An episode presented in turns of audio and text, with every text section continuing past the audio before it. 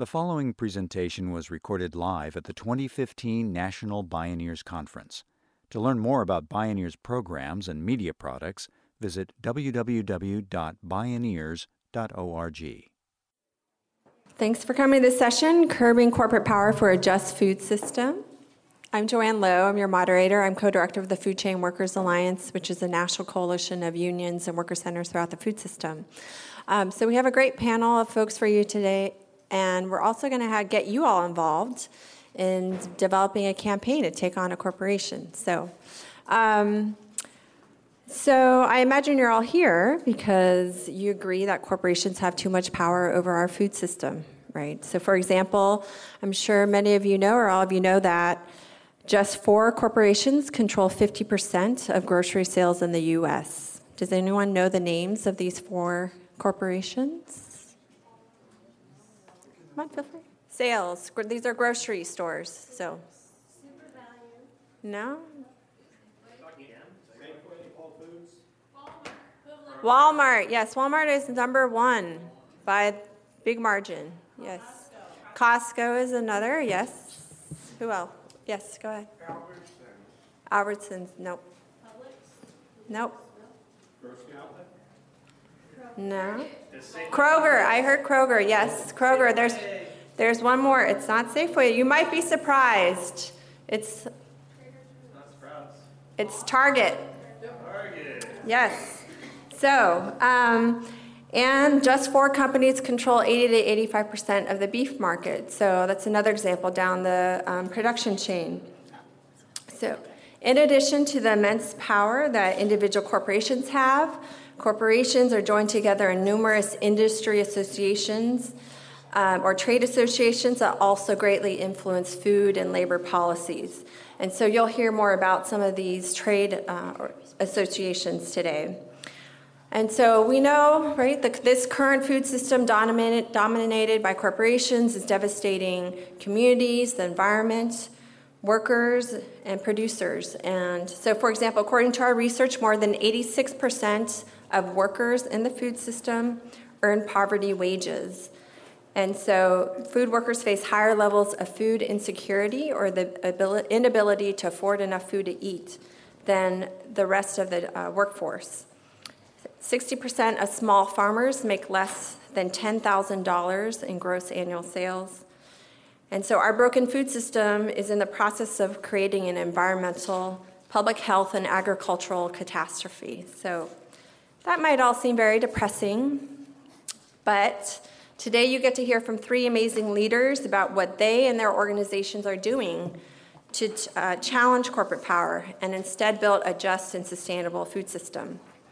So, I want to briefly introduce our three speakers and then um, we'll have our first presenter. So, um, to my left here is Nick Guroff. He's Deputy Director of Corporate Accountability International, which leads the National Value the Meal campaign. And this campaign brings together community food justice organizations, health professionals, educators, parents, and investors to provoke major changes in the food industry. Next to Nick is Saru Jayaraman. Uh, Saru is the co founder and co director of the Restaurant Opportunity Centers United, or we say ROC United for short. She's also the director of the Food Labor Research Center at the University of California, Berkeley. Uh, in February of 2016, she has a new book coming out called Forked, a new standard for American dining. And last but not least is Ben Burkett. Um, ben is the president of the National Family Farm Coalition. He's also director of the Mississippi Association of Cooperatives and a leader of the Federation of Southern Cooperatives. And the Federation is an umbrella organization of 35 cooperatives representing 12,000 African American farm families from Texas to North Carolina. And the Federation just won the World Food Sovereignty Prize um, this past week on World Food Day. So.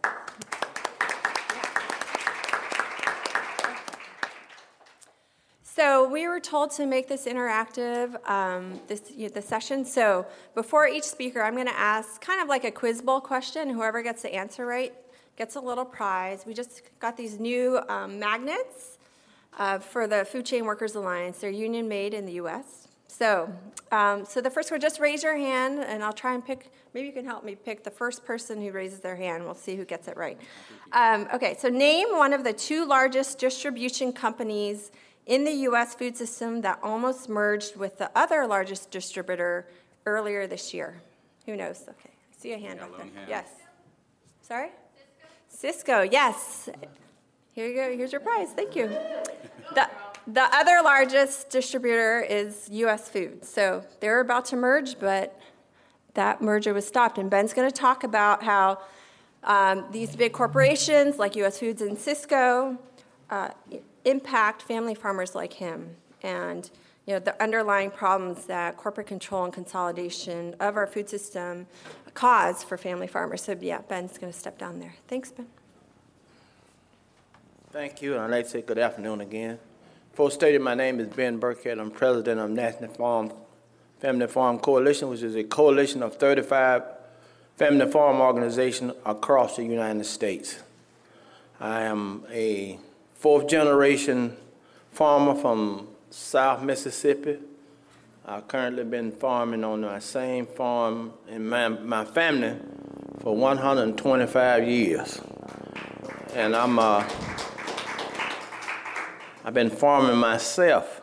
I know I don't look like it for for 45 years.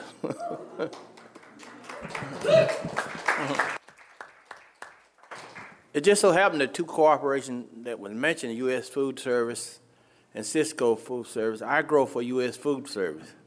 I was fortunate enough to testify to the Federal Trade Commission as why that merger shouldn't take place. And I think to this date it hasn't taken place, so my testimony must have did a little good. because I grow it, uh, as, as, I say, I grow vegetables. I grow soybeans. I have 100 acres of old growth timber.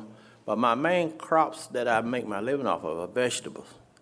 Not only do you have three or four corporations controlling the marketplace, uh, most of the seeds we grow now come basically from one company, Monsanto. Seminis is a vegetable seed company which in the last couple of years was bought by Monsanto.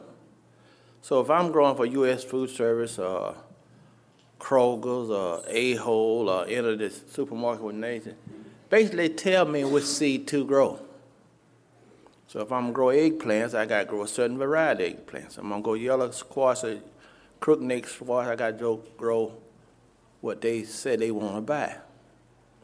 Even in the case of watermelon, only watermelon you see in the store now is the striped watermelon. You ever wonder why all of them look the same? About this size, and they got stripes. There's several different varieties of watermelon that can be grown, but that's the only one that corporate America want to buy. So at the National Family Farm Coalition, I'm filling in for our executive director, Ms. Kathy Ozer. She was unable to be here. She's recovering from cancer and she's doing very well.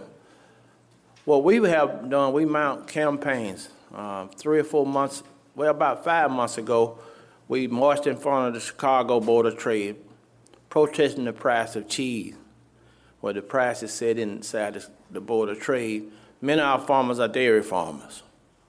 So at those protests, and I've been fortunate to travel from Mississippi to Chicago to be with them, we dress up in cow suits, just like dairy cow. and we march around because the price is set by cooperative America, and the, many dairy farmers are going out of business, especially the family farm, family size dairy farm with 100, 200 cows.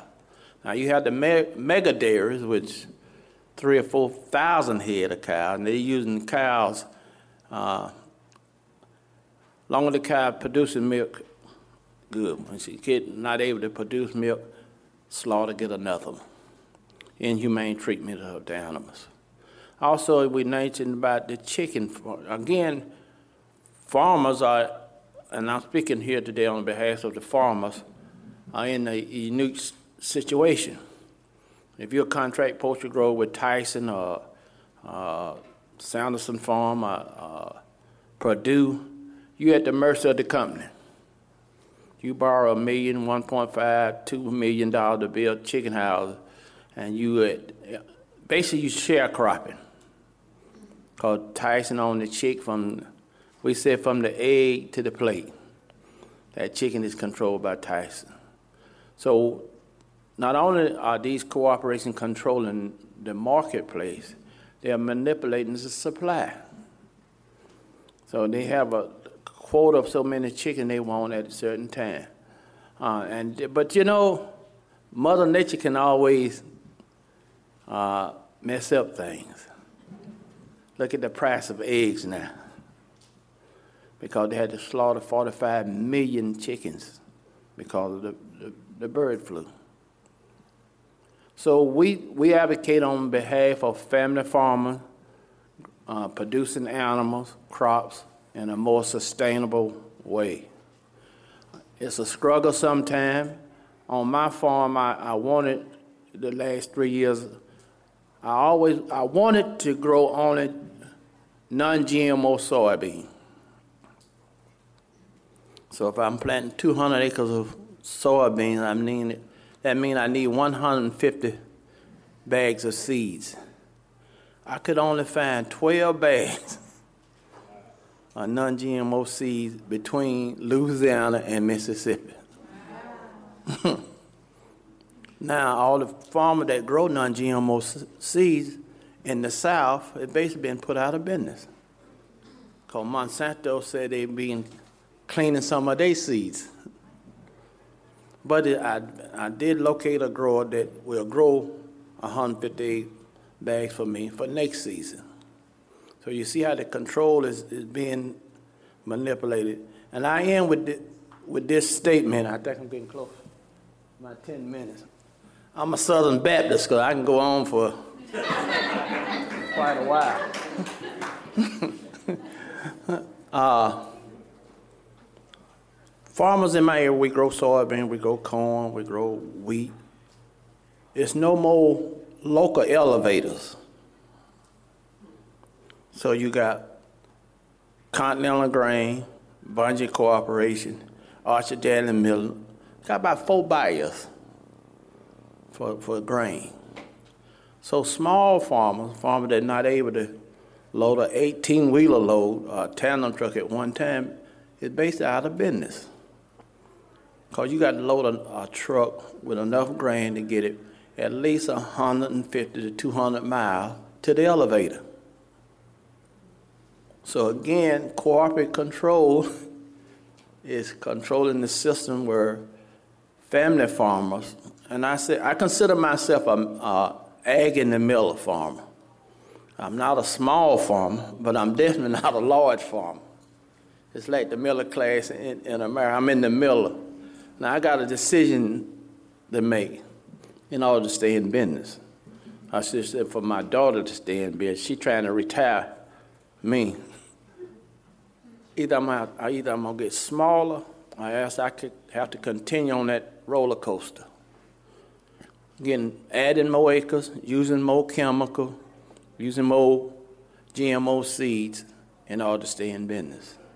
So we need to re- redesign the food system as we see it. A more just food system for the workers in the, in the processing plant, for the farmers, for the consumers, for those working in, in, in Darden industry and in the restaurant.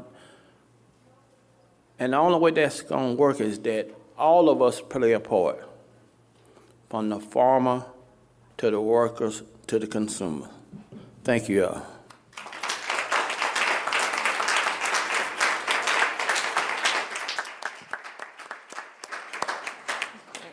Thanks, Ben.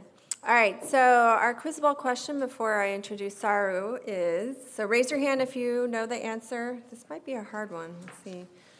What is the largest full service restaurant corporation in the world? Yes. Oh, okay.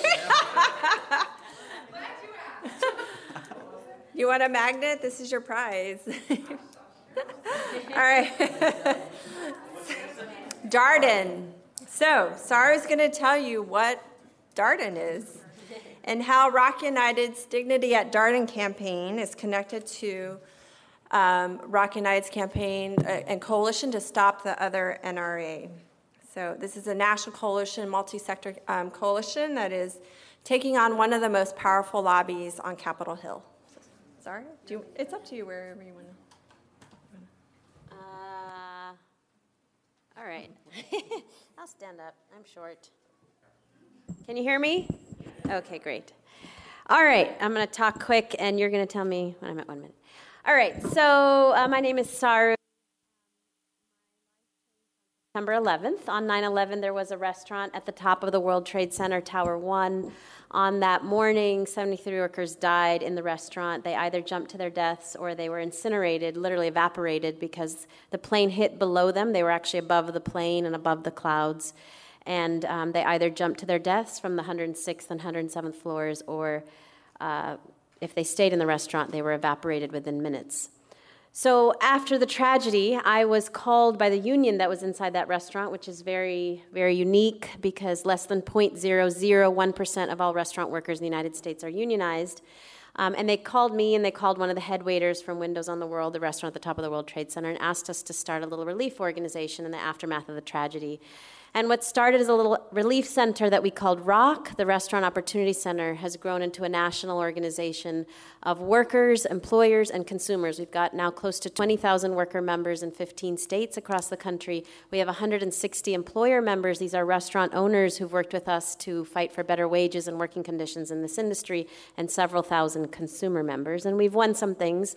We've, we've run about 20 campaigns against high profile restaurant companies, recouping about $10 million in stolen tips and wages and winning paid sick days and benefits and raises and promotions for thousands of workers in those companies.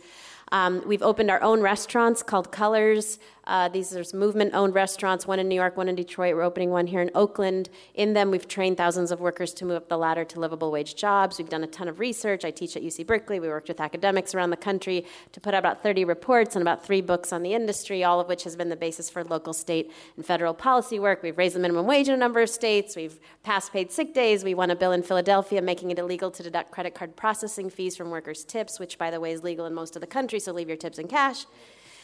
We've won a lot of things. Um, but uh, thank you. um, but uh, the reason we've grown so fast and had to do so much out of necessity over the last now 15 years really is the explosion in this industry, which is the second largest and absolute fastest growing sector of the US economy. Joanne can tell you there's close to 20 million workers in the entire food system, so one in five private sector workers works in food. Well, more than half of food system workers are restaurant workers. There are 11 million workers in the restaurant industry. One in 12 Americans works in the restaurant industry, and one in two Americans has worked in this industry in their lifetime. How many people here have worked in this industry? My point exactly. Um, so, largest industry, fastest growing, but the absolute lowest paying employer in the United States. So, every year the US Department of Labor puts out a list of the 10 lowest paying jobs, and every year seven of the 10 are restaurant jobs. And the two absolute lowest paying jobs every year, lower than farm workers and every other type of job you might think of as a low paying job, are the people who touch and serve our food. And by the way, of those seven lowest paying jobs that are restaurant jobs, only one is a fast food occupation. Six of the seven lowest paying jobs in America are full service restaurant occupations, including waitresses and bartenders and barbacks and runners. So, how is it that you've got one of the largest and fastest growing industries in America proliferating the absolute lowest paying jobs in this country, which I always like to say to food system activists? You know, we've got to remember as food system activists that the food system is not a bad employer. They are the absolute worst employer in the United States and probably in the world. It is arguable that they are the absolute worst in the world. So, how is it that you've got one of the largest and fastest growing sectors of our economy, the restaurant industry, proliferating the absolute lowest paying jobs? All of our research and analysis, years and years of studies, show that all of it can be sourced back to the money, power, and influence of a trade lobby um, that is called the National Restaurant Association, that's led by the Fortune 500 chains. Most people haven't even heard of it. We call it the other NRA.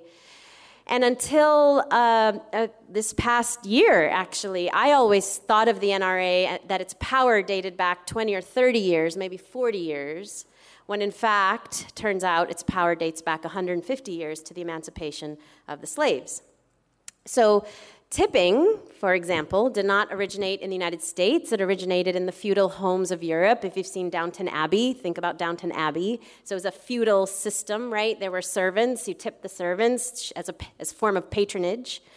And rich Americans in the 1850s and 1860s would travel to Europe and come back to the States and tip to show off that they knew the rules of Europe. And there was a massive resistance to this, massive rejection, massive tipping, anti tipping movement so large that five states actually passed bans on tipping.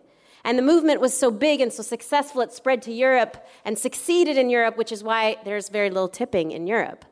In the States, we went the opposite direction because two industries squashed that anti tipping movement the restaurant industry, the Restaurant Association, and the Pullman Train Company, both of which wanted the right to hire newly freed slaves and not pay them anything and let them live on customer tips. And that idea that a worker could be paid on tips alone and not get a wage from their employer was codified into the very first minimum wage bill in 1938 as part of the New Deal under FDR, which said you have the right to the minimum wage either through wages or through tips. And we've gone from $0 an hour for tipped workers in 1938 to a whopping $2.13 an hour, the current federal minimum wage for tipped workers in the United States.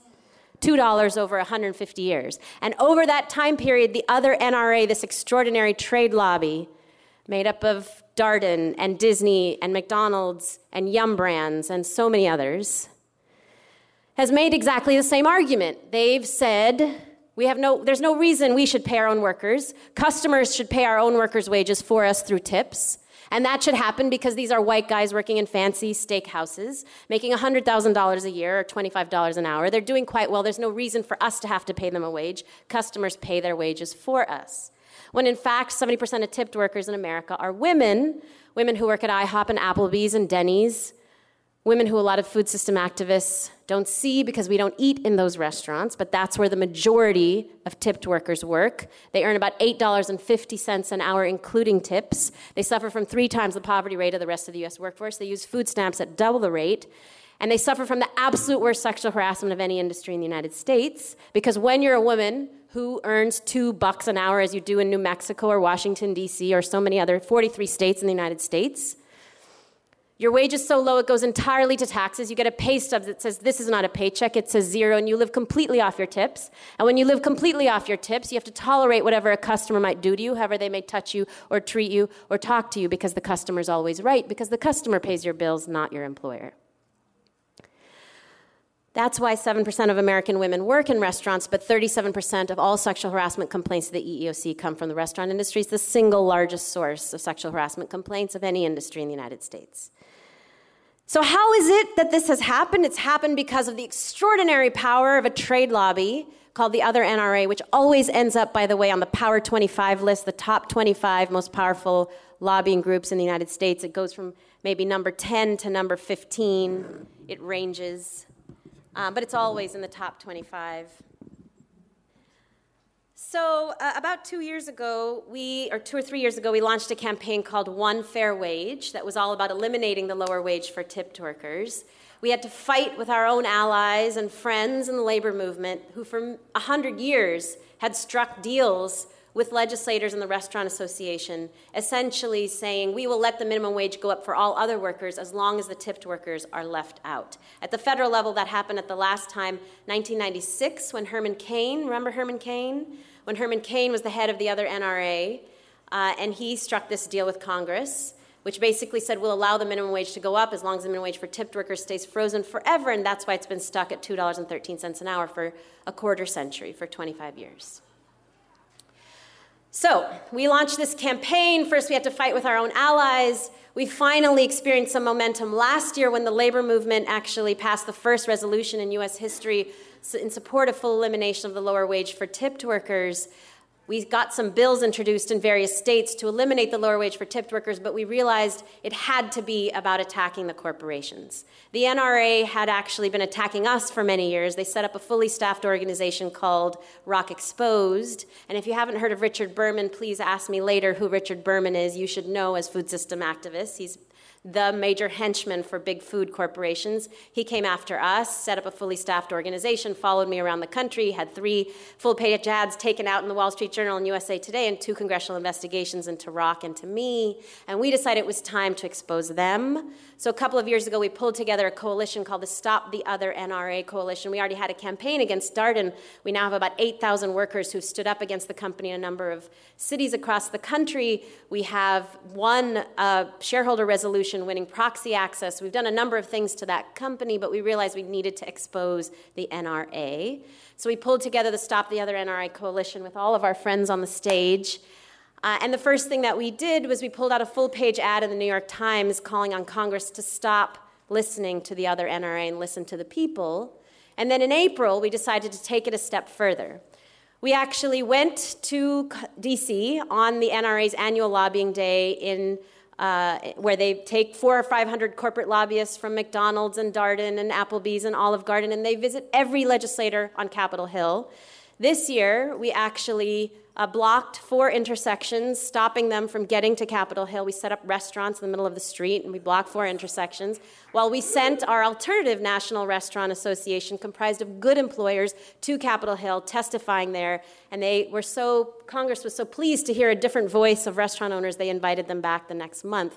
Well, that led directly after that to us convincing Chipotle to actually leave the National Restaurant Association and then to agree to provide paid sick days, paid family leave, and tuition reimbursements to all their 300,000 workers nationwide.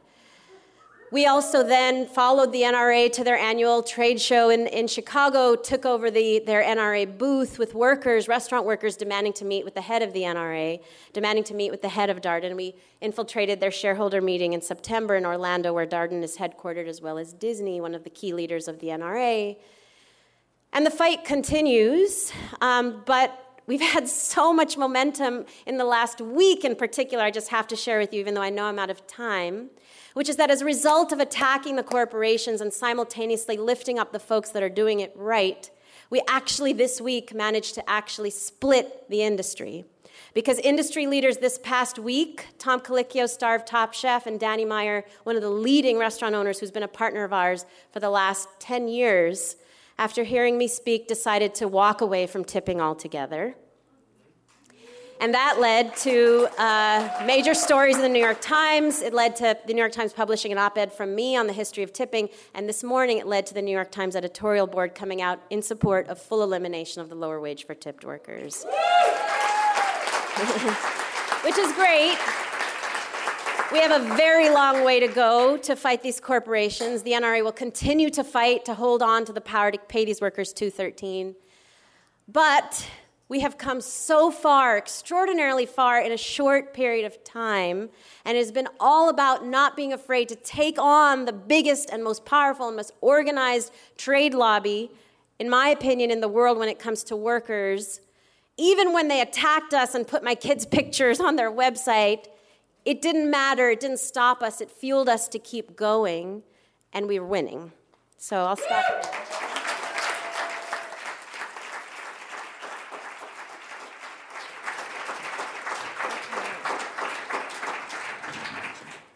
So I know after hearing Ben and Saru, you all want to know how you can stay up to date on their work, and you will hear from Nick too. So um, I'm going to pass the sign up sheet. So if you're interested, you can put your info on here. Thank you, John. Okay, so Nick's gonna get set up. Um, do you want me to ask a question, or do you have the slide on it? You want... Okay, there. Okay, so this is our next and final quiz bowl question for those who came in late. If you get the question, if you know the answer, raise your hand, and you'll get a magnet for free. So, question is, which has the National Restaurant Association not opposed? A, voluntary guidelines on marketing junk food to kids. B, menu labeling. C, smoke free spaces. D, the Paycheck Fairness Act. I see your hand. Um, giving women tools to fight pay discrimination. Or E, space for restaurant workers to nurse. So you have. voluntary guidelines. Nope, that's not the answer. Okay. Nope, that's not right either. I thought that too, but so anyone else have a guess?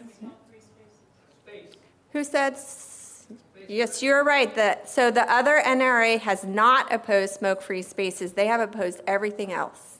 Here you go. Thank you.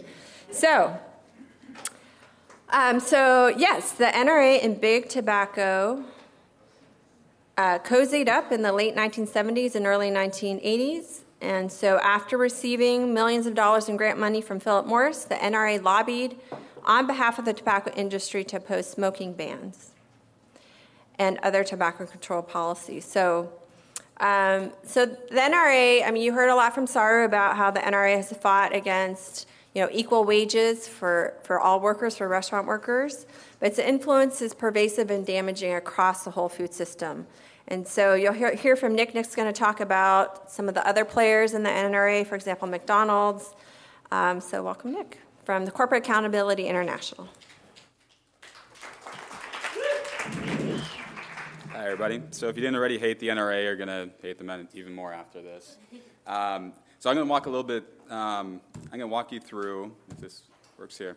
Um, over the next few minutes, I'm going to talk to you a little bit about okay, what, el- what else is the NRA involved with here? Why should we hate them and why should we be concerned about the National Restaurant Association? Also, who is behind the NRA? Um, this is an, ostensibly a front group for very large corporations who use the NRA to play bad cop to their good. Um, so I'm going to talk to you a little bit about that as well, as well as what we can do um, to key up small group sessions where we're actually so rolling up our sleeves and talking about strategy on something that's happening today that involves both front groups and large corporations in influencing how we eat and live. So, a few of the other things that you'll be interested to know about the NRA. Saru mentioned Rick Berman, um, also known as Dr. Evil. Um, the National Restaurant Association has advocated for a range of unsustainable practices. These are just a few that I'll mention. They've opposed voluntary industry initiatives to raise pigs more humanely.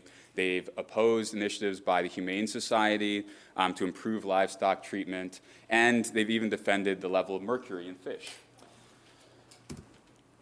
Saru has spoken to any number of things um, that the primarily the NRA is associated with the exploitation of workers. These are just a few things from uh, fairness in the workplace in terms of pay, um, to tip minimum wage, to opposing minimum wage laws, carte blanche. Um, something we work on, I'll, I'll speak about in a minute, is marketing the kids in particular. The NRA has effectively blocked even voluntary regulations controlling marketing to kids, limiting marketing to kids an intervention that the Institutes of Medicine and a range of authoritative bodies tell us could protect the health of a generation. Uh, we're in the middle of a national health crisis, and you have the Restaurant Association blocking any controls on the tremendous volume, billions of dollars going into kid targeted marketing every year. Menu labeling, I'm sure everybody's seen um, steps forward in terms of menu labeling, especially in the Bay Area. National Restaurant Association for decades, largely at McDonald's behest, has prevented progress on menu labeling so that consumers can make informed choices about what they eat. Um, when there was actually progress at the local and state level, the NRA all of a sudden changed its tune on federal, federal menu labeling and decided to advocate for a law that would, in effect, preempt stronger local menu labeling laws. So, what, is, what does this all add up to? What does the National Restaurant Association's influence add up to? And the work it's doing on behalf of the Dardens, of McDonald's, of Yum Brands. We're facing a national health crisis at which this uh, front group and trade association is at its heart. Poverty wages, inhumane treatment of farm animals, you name it. There's abuses from seed to plate where we can put our finger on the NRA. So, how do we stop these entrenched interests? You heard the history of the NRA from Saru. We're also talking about the corporations behind the NRA. These are multi billion dollar corporations, specifically Darden and McDonald's, who are largely the might and muscle behind the policy agenda of the NRA. So, what, what can we do um, as advocates, as uh, community food advocates? First thing I'm going to mention is pulling back the veil. The last thing the NRA um, wants to do is not serve its corporate benefactors. McDonald's and Darden don't want their names in the media uh, opposing basic children's health protections. So, one example of how you pull back the veil a few years ago, uh, Corporate Accountability International members and allies came together around a law in San Francisco to improve the healthfulness of Happy Meals. Pretty innocuous um, policy. When the NRA was impotent to prevent the policy, McDonald's was forced to fly in its ex- executives to town hall meetings and prop up franchisees on local media and, in effect, become the story. Not very good. This last thing that a McDonald's wants. So, associating the NRA with the, its corporate benefactors, extremely powerful in de- debunking the fact that McDonald's and some of these other corporations stand on the right side of the line. Second, you peel off the big corporate members. Um, Saru mentioned probably the best example of this with uh, the NRA, peeling off the Chipotle's, you know, more progressive, even if nominally, um, fast food corporations, um, to, to make sure that there's a wedge within the industry. Another example of this is thinking also about CVS um, recently quit the Chamber of Commerce over the Chamber of Commerce's lobbying around tobacco control laws internationally, basically trying to undermine them. A very effective tactic. Disrupt their activities. This is a photo of the lobby day that Saru was talking about, so directly interfering in their policy advocacy. Very exciting stuff. Um, engaging in shareholder advocacy.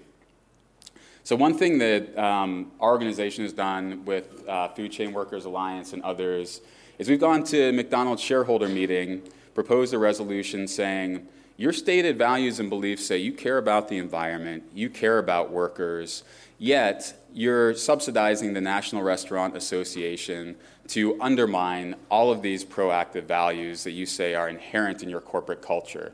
This is a liability. And so, by doing so, we're able to generate thousands of media hits and create a real liability for the audience that these corporations care about most, which is their shareholders. So, these are some photos from the um, shareholder meeting.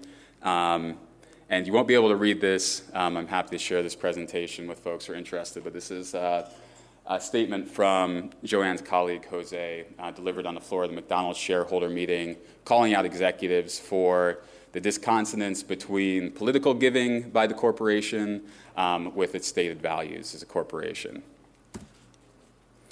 The final thing is, um, and Saru alluded to this, is um, waging corporate campaigns. So, targeting specifically the corporations behind the National Restaurant Association by using key issues to leverage their policies from seed to plate. For us um, at Corporate Accountability International, McDonald's is in is really the in the bullseye of so much of what is happening by way of abuse from seed to plate. Um, and knowing that our organizations have much more limited resources than these 7 billion plus uh, corporations, we've had to think about well, what is at the center of the business model for these corporations? With McDonald's, who is the largest fast food corporation globally, it's marketing the kids. Nothing has distinguished them more within the industry than its marketing and specifically to kids. Just like Coca Cola, this is a marketing corporation. You look at, I mean, what is the product they're selling, and where would that be without a fancy wrapper? So you look at, and you know, Darden has its own examples in terms of how do you target these corporations so you can compel change. In the case of McDonald's, over the years, we have looked at if we can leverage, if we can call out their abuses of mark, with regard to marketing, we can leverage everything from their purchasing practices, the overuse of pesticides, and more. This is the number one purchaser of some of America's top staples like pork and apples. So, what we've seen over the years in waging a corporate campaign with McDonald's in particular um, is we've leveraged their visibility in terms of political influence. Um, we've called on them to reduce marketing. We've gotten Michelle Obama and a range of other big names to advocate against marketing to kids, marketing in schools.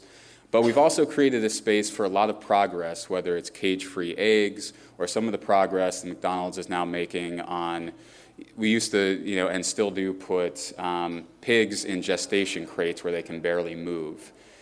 We've helped the Humane Society and others have the space to, in fact, reform how uh, animals are treated in this country um, year by year, shareholder meeting by shareholder meeting.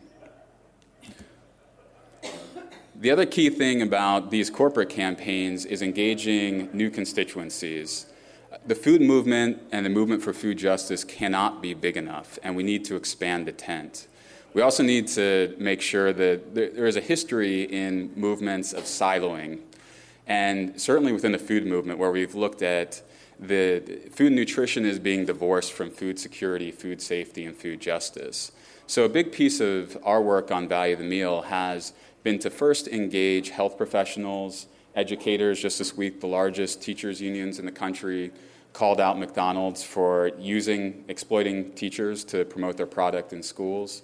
But using, but talking to these new constituencies about reducing marketing to kids and then furthering the conversation so they're thinking actually we need to be thinking about the whole supply chain. If we're talking about marketing to kids, we should also be talking about how that food is sourced um, and what is being served in these restaurants as well, how workers are being paid. So, I want to leave folks on a note because we're going to go into small groups and talk a little bit about this. Um, as you can see, there is a tremendous amount of possibility in terms of the tactics that we can employ, the creativity we can employ in challenging these interests and the front groups and trade associations that do their bidding.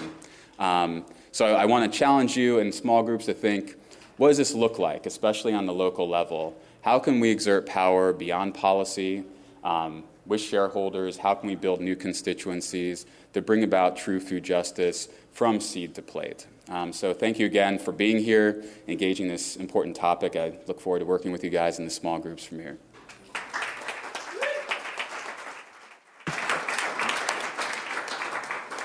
So we we're gonna have we have a little time right now for questions before we move into small groups. Um, I do want to share also that this past week we just released a new um, online petition. It's housed with Friends of the Earth, and Carrie's here from Friends of the Earth, um, asking Darden to uh, make its menu greener. So to provide smaller portions, to um, to buy food that is sustainably produced uh, from workers who are receiving dignified wages um, that you know more humane treatment of animals uh, in its supply chain. So go to friendsoftheearth.org, right, and sign that petition. So yes, questions. So. I've got a question. It's been in the news lately as a huge victory for food rights about McDonald's going to cage-free eggs. And from what I read in the Michael Pollan book about eight years ago, that is just such a false flag. I mean, I think what, if I recall it correctly, cage-free eggs meant that from ages six, six weeks to eight weeks, there was a little door that was about a foot, you know, foot square, that the chickens would have the option to go out, but basically their living conditions aren't really any different than how they are now. Can you address that? Yeah, I, I think there's a, a couple of things, and that's a really important point is you know, when we're working on challenging corporations to shift their practices, their default is oftentimes, you know, they will try to extend the timeline. They will try to do it on a voluntary basis without regulation. And so this is a, a key point. We're improving, um, you know, free range, cage free. These are loosey goosey definitions sometimes. And so we have to be careful about the victories we're, we're claiming in this space. And frankly, there are organizations who will claim victory where we still have work to do. Um, eggs is one of those things with McDonald's where we have an indefinite timeline on when they're going to do this, and so it's even loose, more loose than it is in Europe in terms of commitments they've made. So I think that's an important thing as we're thinking about building power is setting very finite limits on what we're asking, making sure they meet those commitments on timelines, publicizing them, and then securing regulations that reinforce these commitments because a commitment by a corporation is by no means the end game. And we have to be careful about the, um, the categories we're lumping things in. Yeah, free, cage free, free range, all natural. These are, there's not necessarily like an FDA or an EPA mandate around what that means. Um, and that's something we need to fight for as well. Yeah, but it sounds to me like this is just a feel good label. I mean, Michael mm-hmm. Pollan basically said, don't waste your money on cage free eggs because yeah. you're not getting anything that's benefiting the chickens or the eggs or yourself. It's like a, it's a specious benefit. Yeah, that's absolutely right. Yeah. Back there, go ahead. To be honest, uh, you know, when I shop for food now, I have to make sure I understand what they've been fed. Because anything that's been fed genetically, you know, soy or corn based feed is genetically modified. So, you know, I guess this is a comment. I mean, this is a big issue. I mean, we're talking about, you know, children and pregnant moms getting glyphosate into their bellies. This is not good, Roundup Ready. You know, I, I mean, you know, so, I mean, everything's linked to everything else, and we've just got to stop industrialized farming and soy and corn. And, and I know my McDonald's could do, could be a, a partner in that, but I, I just don't have the vision yet. I don't know how that's gonna happen. I'm just looking to you guys to, is that, am I just, is it pipe dream or something, or what? But I think one note on this, and I'm sure the rest of the panel has some thinking, but NRA has been a force on GMO labeling for one um, over the last few years. And so that's, it's yet another reason to be thinking about this group and the influence it has and working to reduce it. Been several attempts to get GMO labeling on food products, but that's something Congress is not willing to do. So all I can suggest is do you buy your produce and eggs from farmers market, from, from people that you know that's actually, actually growing.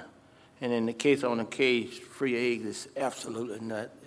They going farmers that grow contract eggs in my area, they, they said they had to become cage-free, and what they were calling cage-free would make the cage just a little bit bigger. That's all.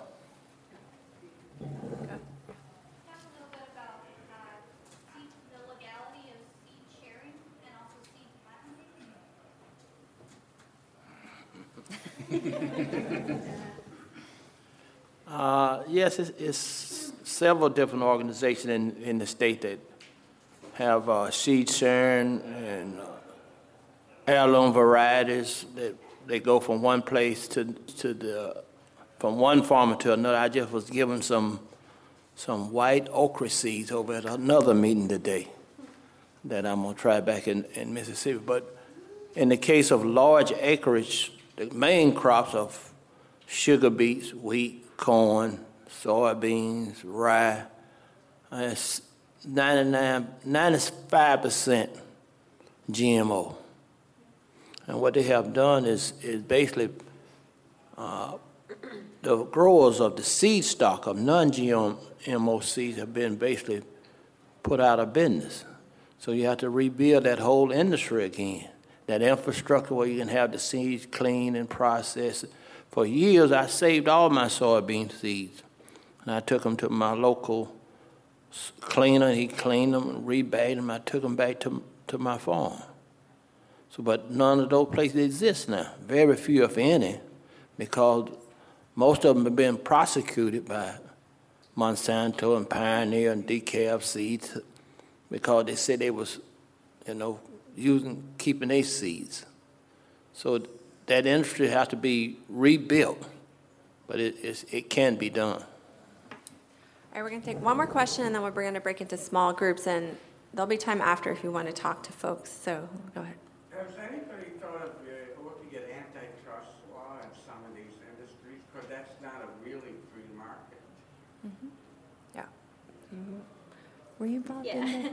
yeah. I mean, if you read uh, Wenonah's book, you know, Wenonah Hauter, director of Food and Water Watch, um, it's all about antitrust, and I know they have worked some on antitrust. Um, it's it's an incredibly weak. I mean, antitrust right now, the state of antitrust law is just decimated. It's incredibly weak. Um, mergers happen constantly with absolutely no repercussion, no real oversight. There have been attempts to get more oversight with very little success.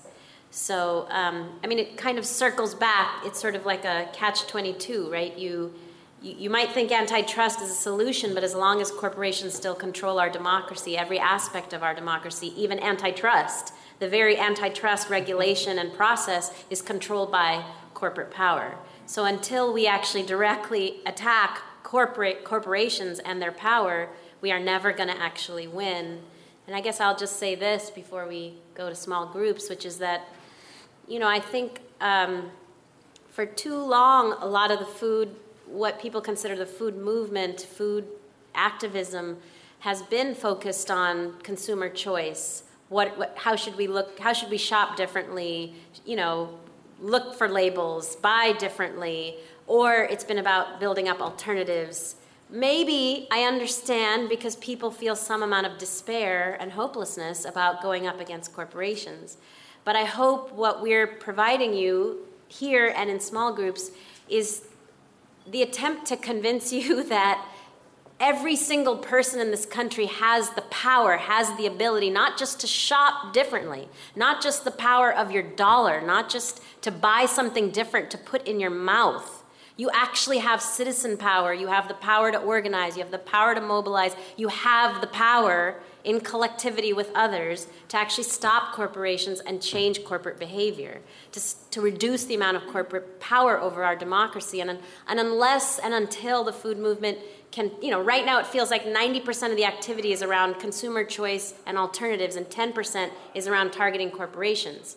But the actual power in our country is exactly the opposite 99% is in corporate power, and maybe 1% is in alternatives and consumer choice. So we have to change our behavior to reflect the structure and power system in our country so that much more of our activism is focused on those that are actually controlling our system, which is the corporations. So I, I hope, you know, we're putting out a book, um, myself and a colleague at Berkeley, and CII is a part of it, and, and, uh, and Joanne's a part of it, really trying to provide people in the food movement with concrete examples of how you can take on corporations and win. And that's what we need so much more of because I just, you know, we can't, we can no longer afford to feel this sort of despair or hopelessness. It's just too big, it's just too powerful, it's just too whatever. We just have to do it. We don't have a choice.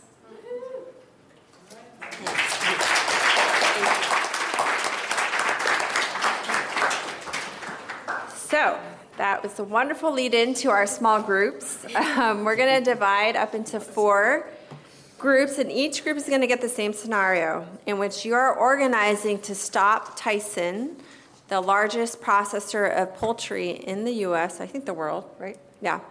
Um, and so we, you're organizing to stop Tyson from getting a $50 million five year contract with the LA Unified School District. And this is based on something real that's happening right now that the Food Chain Workers Alliance is working on. So um, we have a, a handout about the scenario. You're going to have 20 minutes to come up with a plan, and then we'll come back and you know, ask folks to share some of the highlights. And please take notes. So in your groups, if someone can volunteer to take notes and someone to be a presenter, and I really and I hope you'll share your notes with me after because um, I'll share afterwards like what's really happening and where we're at in the campaign. But I'm looking forward to your ideas because I think it could really help us. So um, if we can count off by fours, and then one of us will sit in with you and help shepherd the group along. So I'm going to go ahead.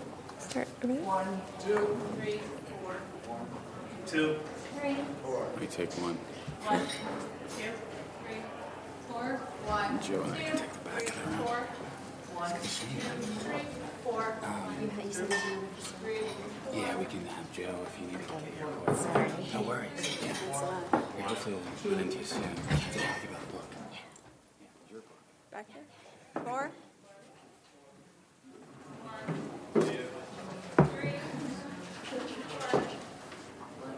Okay. So ones, if you can go in the back right corner with Joe. Joe's going to be your um, facilitator. Twos go with Nick in the back left. Threes with with Ben up here in the front left, and fours with me up here in the front right. Okay.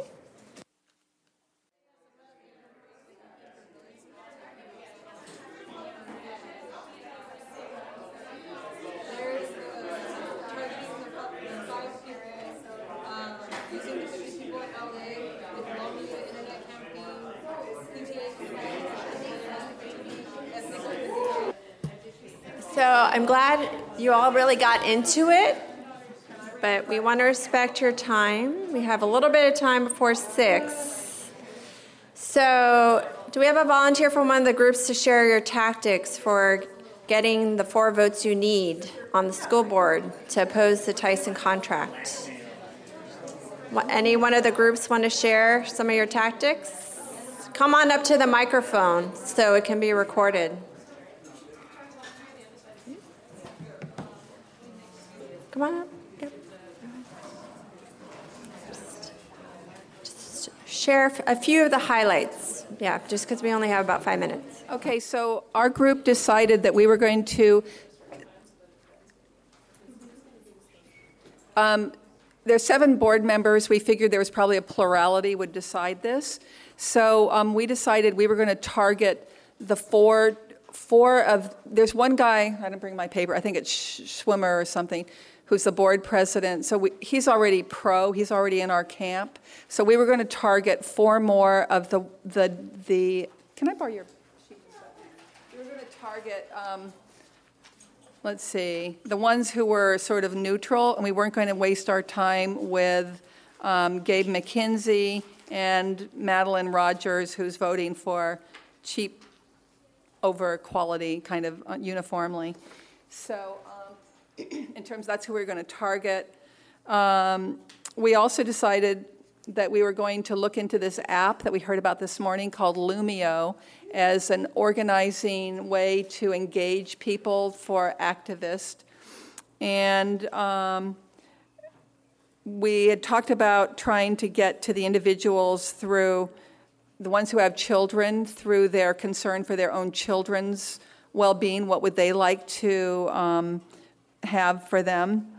Um, we also talked about exposing the front groups that, that Tyson was behind this, whatever, Americans for Food Safety or whatever the name of that group was.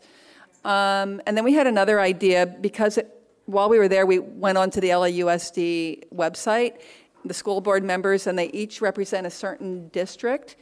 And they and so what we were thinking about doing was looking up the Whole Foods or the natural foods um, stores that are in each of those districts and doing a campaign um, targeting those parents. Like, you know how people are always trying to get you to sign up outside Whole Foods? Um, so, if we could get, you know, probably in a day or two of activism, standing outside the, each of these districts so we could target the council members for those districts. And they all have their own websites listed on the LAUSD website. So if we get, you know, whatever it is, one, one letter or one, it always represents like 10,000 constituents if you can actually get people involved. So we were going to try to specifically target the, the districts in LA where the health where the healthy food stores and therefore the healthier consumers are to influence to send letters and to even come to the hearing. Great, cool. Any of the other groups have something different that you want to share? Come on up to the mic.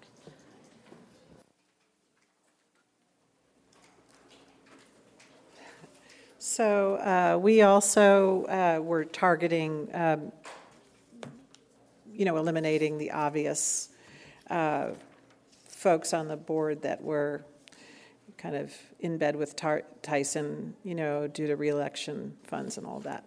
And we also spoke of Loomio.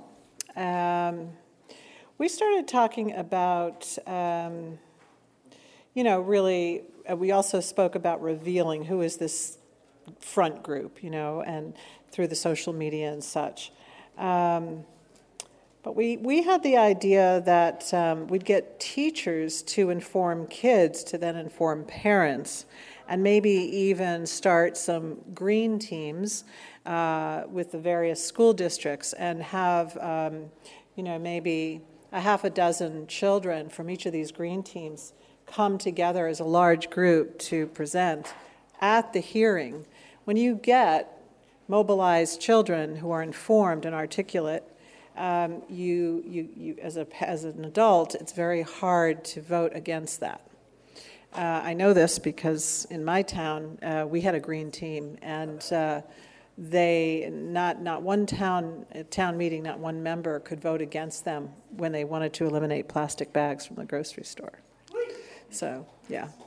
Um, the other thing, um, you know, this violation, we should just get the Times to cover the fact that, you know, the school's considering a violation of this uh, good food policy. You know, hey, it was already voted in 2012. So it's, it's a good food purchasing policy, and it was it's done, you know, the, the people have spoken. So get the, get the Times involved. Um, I know from my work in uh, activism in my little town uh, north of Boston, uh, when my kids were little, I fought against pesticides. And, um, you know, it was very nerve wracking, even in a small town. So um, we had, uh, you know, pesticide groups in Boston um, with volunteers who would come up and help. And so I would I had the idea that maybe if any of these organizations had, you know, sort of interns, uh, volunteers, just one person to kind of come and, you know, hold our hands, lead us, keep us on track, um, uh, so that we don't get intimidated by these big corporations or, or government, you know, like, you know, sort of that sort of thing. Um, so I, I, suggested that. Um, and uh, so, you know, yeah, just social media. Um, you know, when we use Loomio, you know, maybe in our small groups, each of us has a passion. Some of us for animal welfare, some of us for health and nutrition. I'm a holistic nurse, so I'd like go online with all these links about GMO food. You know, like animal welfare could have these awful pictures. You know, so a lot can be done in, on uh, Loomio um, to raise awareness.